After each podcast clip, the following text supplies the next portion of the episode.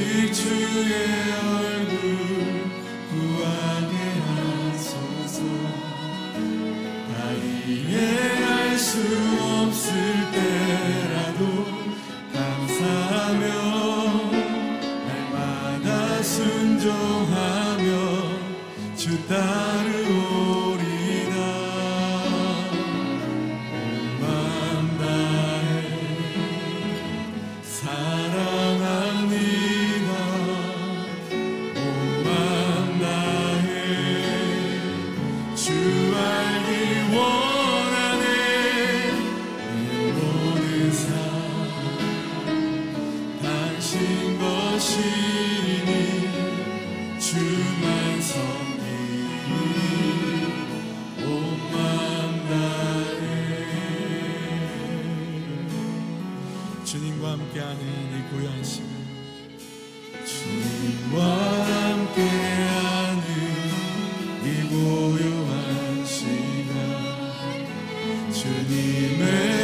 children.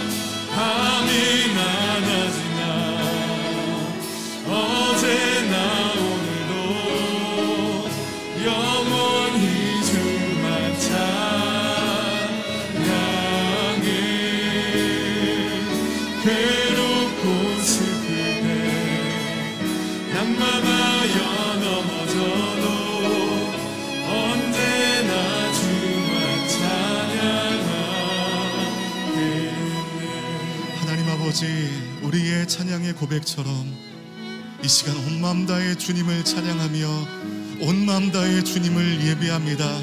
세상의 모든 걱정과 근심들 이 시간 떠나가게 하시고 하나님의 은혜가 우리의 심령 가운데 충만히 임하는 시간 될 수 있도록 인도하여 달라고 오늘의 모든 시간을 주님께 올려드리며 우리 주 이름 한번 부르시고 간절하게 기도하며 나아가겠습니다. 주여 하나님 아버지 은혜의 자리로 우리를 인도하심에 감사합니다. 온 마음을 다하여 전심을 다하여 주님을 예배하오니 우리 예배 기쁘게 받아 주시옵소서. 하나님 주의 전선에 나올 때 가져온 모든 걱정과 모든 근심들 하나님 기뻐하시지 않은 모든 감정들 이 시간 내려놓고 주님의 도우심만을 구하옵나이다. 하나님 온 마음을 다하여 주님을 예배합니다. 온 마음을 다하여 주님을 찬양합니다. 슬프고 낭망의 시간 속에서도 주님만을 찬양하며 주님만을 따르며 나가오니 주님의 은혜로 덮어 주시옵소서. 소망의 복음을 붙게 잡는 모든 영혼들마다 주님을 바라볼 수 있도록 하나님 인도하여 주옵소서. 오늘 우리 가운데 주실 주의 말씀을 기대하며 나갑니다. 그 말씀 가운데 나의 인생의 길을 찾게 하여 주시고 그 말씀 가운데 나의 삶의 난제가 풀려지는 시간 되게 하여 주시며 나의 삶의 문제보다 크신 주님을 바라보는 시간 주님의 인재를 경험하는 시간 되어질 수 있도록 하나님 이 시간 함께하여 주시옵소서. 하나님 아버지 지난밤도 주님의 은혜 가운데 단잠자기 하시고 하루의 첫 시간 온 마음을 다하여 주님을 예비할 수 있도록 우리의 심령에 믿음 주심을 감사합니다. 하나님 전심으로 주님을 바라보며 예비하는 이 시간 오늘 주실 말씀 가운데 나의 인생의 길을 발견하게 하여 주시고 고민하던 나의 삶의 난제가 풀려질 수 있도록 인도하여 주시며 주의 소망의 복음 안에 다시 한번 회복되어지는 시간 될 수 있도록 주여 우리와 함께하여 주옵소서 그렇게 인도하실 우리 모든 것 대신 예수 그리스도 이름으로 감사하며 기도 올리옵나이다. 아멘. 은혜, 은혜 로 인도하실 주님께 감사와 영광의 박수 올려드리겠습니다. 말씀 가운데 함께 하실 주님을 찬양합니다. 아멘. 오늘도 전심으로 예배하시는 모든 성도님들 주님의 이름으로 축복하고 환영합니다. 아울러 CJN TV로 예배하시는 모든 성도님들 가운데도 주님의 은혜 충만한 시간 되기를 바랍니다. 오늘 우리에게 주시는 하나님의 말씀 출 이집트기 30장 1절에서 16절까지의 말씀입니다. 출 이집트기 30장 1절에서 16절까지 말씀을 저 한 절, 여러분 한 절 나누어 교독하도록 하겠습니다. 너는 시딤 나무로 분양 재단을 만들어라. 길이와 너비 모두가 1규빗인 정사각형으로 높이는 2규빗으로 하고 그 뿔들도 한 덩어리로 만들어라. 재단 윗면과 옆면 사방과 뿔들을 모두 순금으로 씌우고 금태를 두른다. 금태 아래쪽에 두 개의 금고리를 만드는데 양옆 기퉁이에 두 개씩 붙인다. 그것은 운반용 장대를 끼우는 자리다. 장대는 시딤나무로 만들고 금을 씌운다. 그 재단을 증거궤 앞, 곧 증거궤를 덮고 있는 속죄 덮개 앞에 휘장 앞쪽에 두어라. 내가 거기에서 너를 만날 것이다. 아론은 아침마다 등불을 정리할 때 이 재단 위에 향기로운 향을 태워야 한다. 아론은 또 해질녘 등불을 켤 때 다시 한번 향을 태운다. 이렇게 여호와 앞에 대대로 끊임없이 향이 타도록 해야 하는 것이다. 이 재단에는 다른 어떤 향이나 다른 어떤 번제나 곡식 제사도 드리지 말고 전제도 붓지 마라. 1년에 한 번씩 아론이 그 뿔 위에다 속죄 제물의 비로 속죄하는 것뿐이다. 아론은 이렇게 1년에 한 번씩 대대로 속죄해야 한다. 이것은 여호와께 지극히 거룩한 것이다. 그러고 나서 여호와께서 모세에게 말씀하셨습니다. 내가 이스라엘 백성들의 인구를 조사할 때 각 사람은 자기 영혼을 위한 대속물을 여호와께 드려야 한다. 그래야 내가 백성들의 수를 셀 때 그들에게 전염병이 돌지 않을 것이다. 인구 조사를 받는 사람마다 성소 세겔에 따라 2분의 1 세겔씩 낸다. 1 세겔은 20개라다. 이 2분의 1 세겔은 여호와께 드리는 것이다. 20세 이상으로서 인구 조사를 받는 사람마다 여호와께 드려야 할 것이다. 그들이 자기 영혼을 속죄하기 위해 여호와께 드릴 때는 부자라도 더 낼 것 아니 더 낼 것도 아니요 가난하다고 덜 내서도 안 된다. 그리고 너는 이스라엘 백성들에게 대속물을 받아 회막을 섬기는 데 써라. 그러면 그것이 여호와 앞에서 이스라엘 백성들의 기억나는 것이되 너희 영혼을 속죄할 것이다.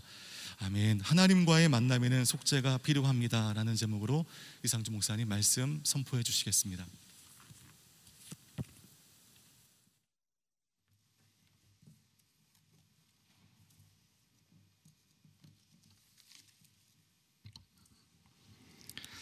할렐루야. 오늘 하루도 말씀으로 성령으로 충만한 하루가 되시기를 축복합니다.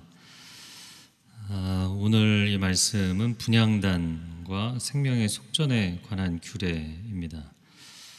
아, 1절, 2절 말씀 한번 같이 읽어보겠습니다. 시작. 너는 시딤나무로 분양 재단을 만들어라. 길이와 너비 모두가 1규빗인 정사각형으로 높이는 이 규빗으로 하고 그 뿔들도 한 덩어리로 만들라. 자, 6절 같이 읽어 보겠습니다. 그 제단을 증거궤 앞, 곧 증거궤를 덮고 있는 속죄 덮개 앞에 휘장 앞쪽에 두어라. 내가 거기에서 너를 만날 것이다. 아멘. 네, 분향단을 만들고 그것을 어디에 둘 것인가에 대한 규례입니다. 예, 성막의 여러 가지 기구들 가운데 이제 두 가지 재단이 있습니다. 첫 번째는 번제단이고 두 번째는 분향단이죠. 예, 번제단은 재물을 불태우는 단이고 분향단은 하나님 앞에 향기로운 향을 태우는 단입니다. 자, 1절 말씀에 보면 그 분향단을 시딤나무로 만들라고 되어 있습니다. 어, 이 청동으로 어, 만들었던 이 물두멍을 제외하고는 이 시딤나무로 어, 성소의 기구들을 대부분 만들었죠. 이 시딤나무는 광야에서 많이 발견되는 나무입니다. 내구성이 좋지만 아, 그러나 이 광야에서 계속해서 강한 햇빛을 아, 맞은 잔뜩 구부러진 바싹 마른 나무입니다. 그러나 성소의 기구 제작에 주로 사용이 되었다는 것이죠. 아, 그래서 이것은 뭐 하나님의 배려하심이기도 하고 왜냐하면 뭐 이들이 광야에 있는데 다른 데서 나무를 구해다가 만들라고 하셨다면 또 굉장히 번거로운 일이잖아요. 근데 광야에서 가장 쉽게 발견할 수 있는 아, 이 시트린 나무를 사용하라고 배려를 해주신 거죠. 그리고 또 한편으로 보면 아, 히브리 민족이 마치 이 시딤나무와 같은 것이죠. 아, 그들에게는 아무런 소망이 없고 또 아름다움이 없고 아, 그냥 400년 동안 노예 민족으로 예, 고통당하던 어, 어떻게 보면 그냥 하층민들이죠. 그럼에도 불구하고 하나님께서 그들을 하나님의 은혜로 일으켜서 세우신 것이죠. 아, 부족한 우리 한 사람 한 사람을 하나님께서 들어서 써 주시는 줄로 믿습니다. 모세도 아, 그가 세상에서 화려하고 잘 나갈 때 쓰신 게 아니라 그가 연약하고 부족할 때 하나님이 그를 들어서 쓰셨죠. 자, 2절에 아, 보면 길이와 너비, 그래서 이제 길이와 폭을 다 한 규빗, 45cm 한 규빗으로 하고 어, 정사각형으로 하고 그리고 높이는 2규빗이니까 90cm 정도 된다고 보겠습니다. 순금으로 씌우고 운반하는 장대 두 개를 어, 만들어서 운반을 할 때에는 이채 꿰어서 사람들이 어깨에 지고 가도록 했죠. 광야에서 이제 구름 기둥, 불 기둥이 인도하면 계속 이동을 해야 되기 때문에 아, 이렇게 만든 것입니다. 자, 그런데 6절에 보면 증거계 앞, 증거계를 덮고 있는 속죄덮개 앞에 휘장 앞쪽에 두어라 이렇게 돼 있어요. 어, 이 증거계는 언약궤는 지성소에 있죠. 아, 그리고 분양단은 성소에 있습니다. 근데 이 위치가 참 재밌는 거예요. 아, 성소에서 휘장을 사이에 두고 이제 지성소와 나누어져 있는데 바로 그 휘장, 성소와 지성소를 나누고 있는 휘장의 바로 앞에 이 분향단을 세팅하도록 하셨어요. 이게 어떤 의미가 있는가?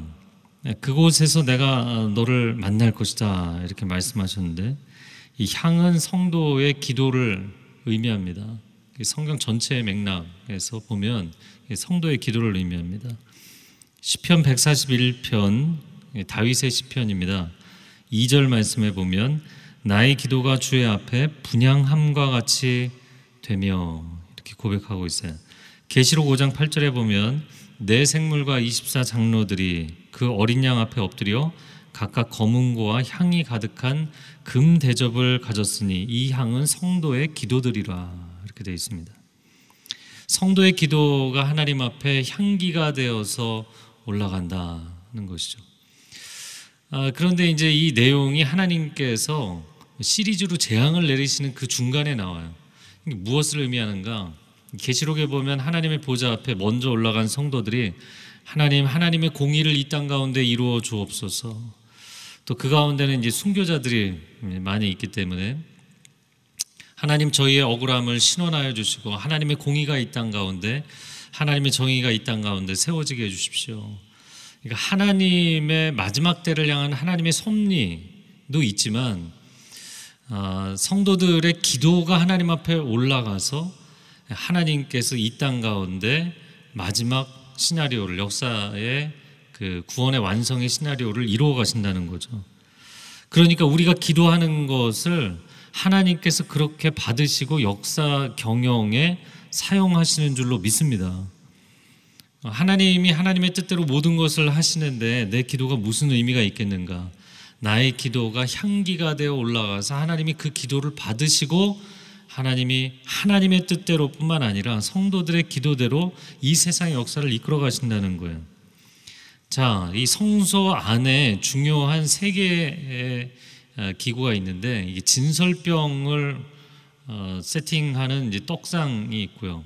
그리고 촛불을 켜두는 어, 금촛대가 있습니다. 그런데 이 진설병은 생명의 양식으로 오신 예수 그리스도 또 이 금초대의 그 등불은 이 어둠 어두운 세상 가운데 빛으로 오신 예수 그리스도를 의미합니다. 굉장히 중요한 의미를 갖고 있는 이 떡상과 금초대가 이 지성소가 있고 성소가 있으면 여러분 이제 거꾸로 보셔야겠죠. 아, 지성소가 이제 서쪽이고 아, 성소가 동쪽인데 아, 이렇게 둔다면 지성소 쪽에 지성소 쪽에 붙어 있는 곳에 지금 아, 분향단이 있고 위쪽 북쪽에 떡상이 있고 아래쪽에 금초대가 있는 거예요. 굉장히 중요한 의미를 가지는 떡상과 금초대도 사실 지성소에서 어느 정도 거리가 있는 거고요. 가장 가까운 거리에 뭐가 있냐면 분향단이 있는 거예요. 어, 여러분 이 위치 하나를 통해서 하나님께서 우리에게 주시는 메시지는 하나님이 우리의 기도를 너무나 듣고 싶어 하신다는 거예요. 하나님의 임재에 내밀한 그 자리에 가장 가까운 곳에 하나님 앞에 향기를 올려드리는 기도를 하나님이 받으시고 내가 거기서 너희를 만나주리라. 할렐루야. 그러니까 우리가 기도할 때 하나님 하나님의 음성을 들려주세요. 제가 하나님의 음성을 듣고 싶습니다. 그럼 하나님도 야 진짜 내가 하고 싶은 얘기다. 내가 너를 너의 기도를 듣기 원한다. 내가 너의 음성 듣기를 원한다. 아, 우리는 기도하다가 그 기도가 어, 과연 이루어지는가? 하나님께서 왜 속히 이루지 아니하시는가? 때로는 기도를 포기하기도 하고 접기도 하고 새벽 기도를 하다가 하나님께서 반응이 없으신 것 같으면 또 한참을 쉬다가 또 다시 시작하다가 여러분, 하나님이 우리의 기도를 듣기를 원하시는 줄로 믿습니다. 그리고 그 기도를 들으시고 우리 인생을 경영하시고 역사를 경영하시는데 하나님께서 굉장히 중요한 동기로 사용하시는 줄로 믿습니다. 아, 그래서 그 기도를 어떻게 드리라고 돼 있는가? 7절에 보면 아론은 아침마다 등불을 정리할 때 이제 밤에 캄캄할 때 이제 등불을 켜거든요. 그런데 아침에 그 등불이 이제 잔불이 남았으면 다 깨끗하게 이제 정리를 하는데 그때마다 제단 위에 향기로운 향을 태워야 한다. 8절에 보면 아론은 또 해질녘 등불을 켤 때 해질녘 이제 캄캄해지니까 성소 안에 등불을 켤 때 다시 한번 향을 태운다. 쉬지 말고 기도하라. 아침에도 밤에도 등불을 켜서 어, 이 향을 태워서 하나님 앞에 하루 종일 기도의 향기가 올라가도록 하신 거예요. 할렐루야. 어, 어떤 분이 그런 질문을 하시더라고요. 하나님은 왜 창세기에도 그렇고 족장들에게 아, 내가 이걸 해줄 테니까 넌 나에게 이렇게 해라. 이렇게 조건적인 은혜를 베푸시고 그렇게 기도를 하게 만드셨는가? 굉장히 중요한 질문이라고 말씀을 드렸어요. 왜냐하면 하나님께서는 사실 조건적 은혜와 무조건적 은혜를 다 베풀어 주시죠. 선인과 악인에게 햇빛과 단비를 내려주시는 하나님. 이건 뭐 무조건적인 은혜잖아요. 아, 그러나 또 조건적인 은혜를 베푸시고 조건적으로 기도를 하게 만드실 때가 있다고요. 야곱에게도 안전하게 너가 이 땅에 다시 돌아오도록 내가 너를 지켜주겠다. 근데 야곱이 하나님이 그렇게 해주신다면 하나님은 나의 하나님이 되시고 이 베델은 하나님의 집이 되고 내가 하나님께 11조를 드리겠습니다. 이 세 가지를 약속하잖아요. 이게 조건적인 이 계약 관계 같은 어, 그런 기도의 내용이죠. 어, 그런데 하나님께서 그렇게 하시는 이유가 뭘까요? 아브라함에게도 아들 하나 주신다 그러면서 계속 하나님의 임재 가운데 머물도록 하시잖아요. 하나님께서 우리에게 무조건적인 은혜를 베풀지 않으시는 분이라 그런 게 아닙니다. 하나님은 우리의 음성을 듣기를 원하시는 거예요. 내가 갈망하는 건, 내가 사모하는 건 사실 그것이 있기 때문에 우리가 이 새벽에 나오게 되잖아요. 하나님께 부르짖게 되잖아요. 하나님은 그 음성 듣기를 원하시는 분이세요. 그래서 그 기도를 하나님께서 어, 기뻐 받으시고 또 우리의 삶 가운데 그 일을 행하시는 것이죠. 아, 하나님은 쌍방 간의 인격적인 관계를 세워가기를 원하십니다. 그것이 어떻게 보면 앞부분은 분양단, 뒷부분은 생명의 속전이지만 이 뒷부분의 생명의 속전도 잘 묵상해 보면 하나님은 하나님의 공동체를 쌍방 간의 인격적인 관계와 인격적인 헌신을 통해서 세워가기를 원하시는 분이세요. 자, 11절 12절 같이 읽어보겠습니다. 시작. 그러고 나서 여호와께서 모세에게 말씀하셨습니다. 내가 이스라엘 백성들의 인구를 조사할 때 각 사람은 자기 영혼을 위한 대속물을 여호와께 드려야 한다. 그래야 내가 백성들의 수를 셀 때 그들에게 전염병이 돌지 않을 것이다. 자, 인구 조사에 대한 말씀을 전제로 하시고 생명의 속전을 드리라고 하셨어요. 여기 이제 자기 영혼을 위한 대속물이다 이렇게 표현했는데 개혁 성경에 속전이라고 표현합니다. 아, 같은 이야기죠. 우리가 복음서를 보면 마리아와 요셉이 예, 가이사 아구스토 예, 아우구스투스 황제 때 아, 전부 천하 만민이 호적을 하라. 호적하라는 게 인구조사 하라는 겁니다. 그 황제의 명령에 따라서 자기 고향 베들레헴에 가, 가게 되잖아요. 그러면 왜 그 인구 조사를 하는가? 아, 인구 조사를 통해서 식민지에 있는 백성들도 전부 다 인두세를 내도록 한 거예요. 인두세라는 건 이제 사람 머리당 하나씩 이제 세금을 내야 되는 겁니다. 이스라엘 사람들이 로마에 대해서 굉장히 작은 약소국임에도 불구하고 끊임없이 투쟁을 벌였던 것은 가장 핵심적인 게 인두세였어요.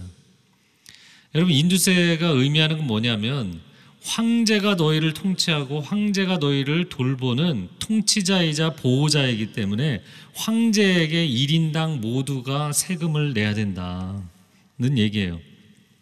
자, 그래서 이 고대로부터 이방 국가들은 인구 조사를 하고 인두세를 아, 국고에 어, 내든지 납부를 하든지 아니면 왕의 개인 소유로 어, 귀속을 시키든지 했습니다. 그런데 이스라엘은 왕의 백성이 아니라 하나님의 백성이잖아요. 할렐루야. 그래서 인두세를 왕이나 국가에 낸 게 아니라 하나님께 낸 거예요. 인두세를. 어, 굉장히 독특한 것이죠. 그 배경에는 우리가 잘 아는 것처럼 출애굽의 역사가 관련이 되어 있습니다. 어, 이스라엘 백성들을 출애굽시킬 때 마지막 열 번째 재앙이 애굽의 장자들을 치시는 거였잖아요. 그러면서 생명의 속전을 하나님 앞에 내도록 한 것입니다. 저를 한번 따라해 보세요. 모든 생명은 하나님께 속한 것입니다. 다시 한번 따라해 보세요. 나의 생명은 하나님께 속한 것입니다. 네, 그래서 하나님께 이 생명의 속전을 드리라. 생명의 속전을 하나님께 드리지 않는다면 전염병이 돌 것이다. 이게 무슨 얘기인가요? 나의 생명이 하나님께 속했다는 것을 고백하지 않으면 그 생명을 걷어가시는 분이 하나님이시라는 걸 보여주시겠다는 거예요. 선악과를 따먹는다면 선악과는 선악의 기준이잖아요. 이 세상의 선악의 기준은 하나님이신데 그걸 너희가 부정한다면 정령 죽게 되리라. 같은 맥락이죠.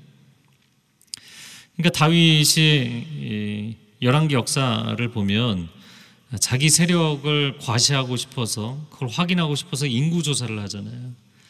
그러니까 우리의 생명은 하나님께 속한 것입니다. 이 신앙 고백이 아니라 이방 국가의 왕들과 같은 의도를 가지고 인구 조사를 한 거예요.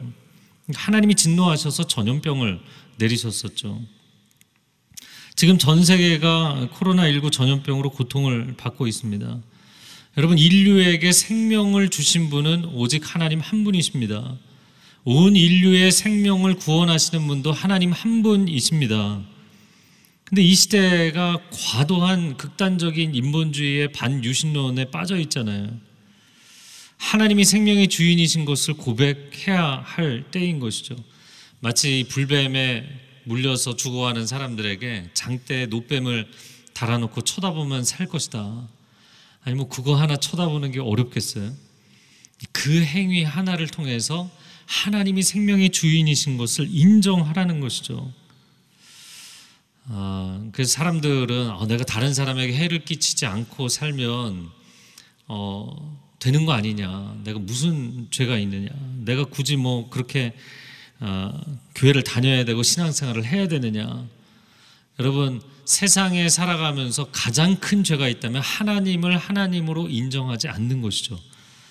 나라 안에서 굉장히 많은 죄가 있죠. 뭐 절도를 한다든지 상해를 입힌다든지 뭐 거짓말을 한다든지 많은 죄가 있지만 여러분 내가 어느 나라에 살든 간에 가장 큰 죄는 반란죄예요.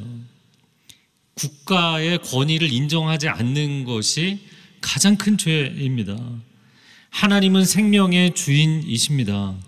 하나님이 생명의 주인이신 것을 온전히 인정하는 사람이 하나님께 영광을 돌리는 삶이 되는 줄로 믿습니다. 자, 그런데 그 생명의 속전을 어디에 쓰라고 말씀하셨는가? 16절을 같이 읽어보겠습니다. 시작. 그리고 너는 이스라엘 백성들에게 대속물을 받아 회막을 섬기는데 써라. 그러면 그것이 여호와 앞에서 이스라엘 백성들의 기억나는 것이 돼 너희 영혼을 속죄할 것이다. 모든 이스라엘 백성들의 생명값으로 회막을 세우도록 하신 거예요. 회막이 운영되도록 하신 겁니다. 오늘날로 이야기를 하자면 교회를 세우고 예배를 세우는데 나의 생명값을 사용하시겠다고 말씀하시는 거예요. 아, 교회는 예수 그리스도께서 모퉁이돌이 되시고 기초가 되시고 우리가 각각이 마치 어, 그 건물의 재료가 되어서 벽돌 한 장 한 장이 되어서 세워지는 것처럼 그리스도 안에서 세워져서 거룩한 하나님의 성전을 이루는 것이다 말씀하잖아요.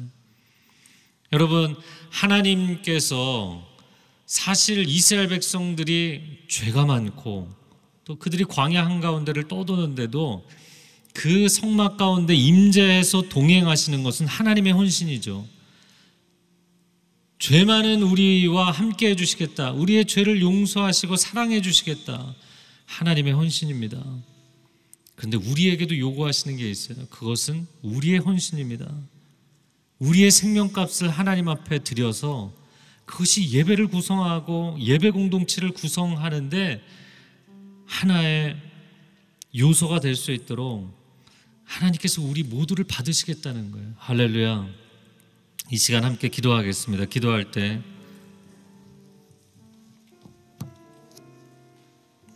하나님 나의 생명을 하나님 앞에 드려서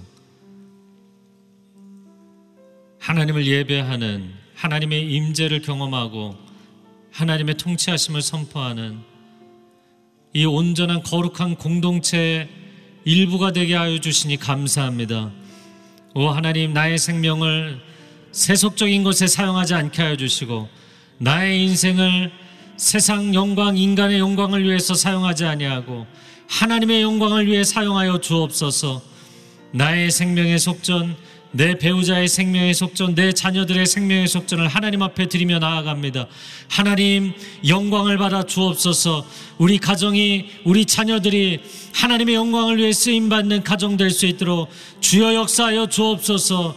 두 손을 들고 주여 삼창어 기도합니다. 주여 주여 주여 오 사랑하는 주님 성도들의 기도를 가장 기뻐 받으시고 그 기도 가운데 향기로 받으시고 임재하셔서 내가 너희를 만나겠다 약속하시는 주님을 찬양합니다. 우리의 기도를 기뻐 받으시는 하나님을 찬양합니다. 때로는 그것이 불완전하고 때로는 그것이 미련한 기도를 드릴지라도 하나님 앞에 엎드려 매달리고 간구하며 나아가는 우리의 기도를 하나님께서 긍휼히 여겨 주시고 기뻐 받아 주시니 감사합니다.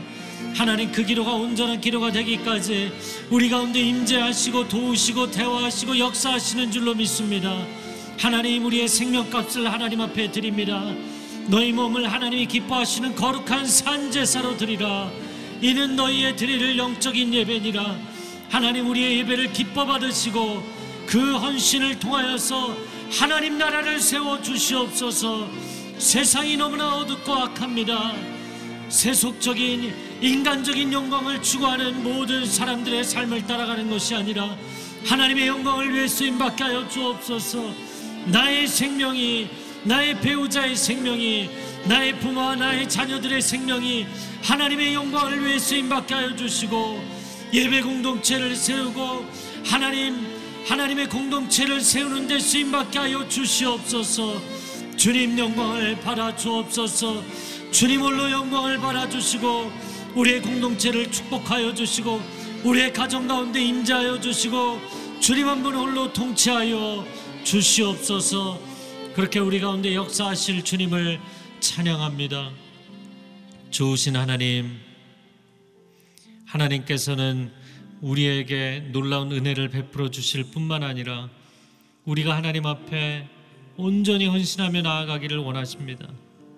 그 생명값 성소의 세겔로 2분의 1 세겔 드리는 것 적은 돈에 불과하지만 하나님 나의 생명을 하나님께 드립니다. 이 고백을 하나님이 얼마나 기뻐하시는지 내가 너희의 그 생명의 헌신의 고백을 받아서 예배의 공동체 하나님의 공동체를 세우시겠다고 말씀하시는 하나님의 음성을 듣게 하여 주시옵소서.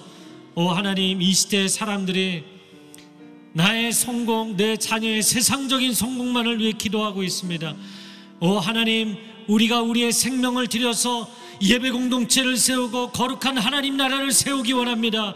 이 고백을 드리며 나아가는 사람들을 하나님께서 존귀케 하실 줄로 믿습니다. 그러한 사람들의 인생 가운데 가정 가운데 자녀들 가운데 세일을 행하실 줄로 믿습니다. 이 고백을 받아들이고 주님 앞에 드리는 사람들을 이 새벽에 만나 주시옵소서. 이제는 우리 주 예수 그리스도의 은혜와 하나님 아버지의 극진하신 사랑과 성령의 교통하심이 하나님 하나님 앞에 기도의 향기를 올려드리고 나의 생명은 하나님으로부터 왔사오니 하나님께 기꺼이 드립니다.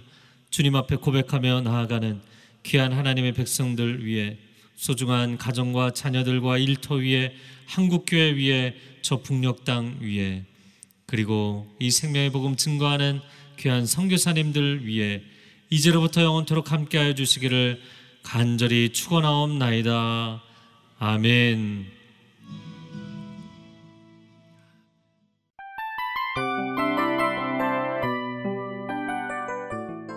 이 프로그램은 청취자 여러분의 소중한 후원으로 제작됩니다.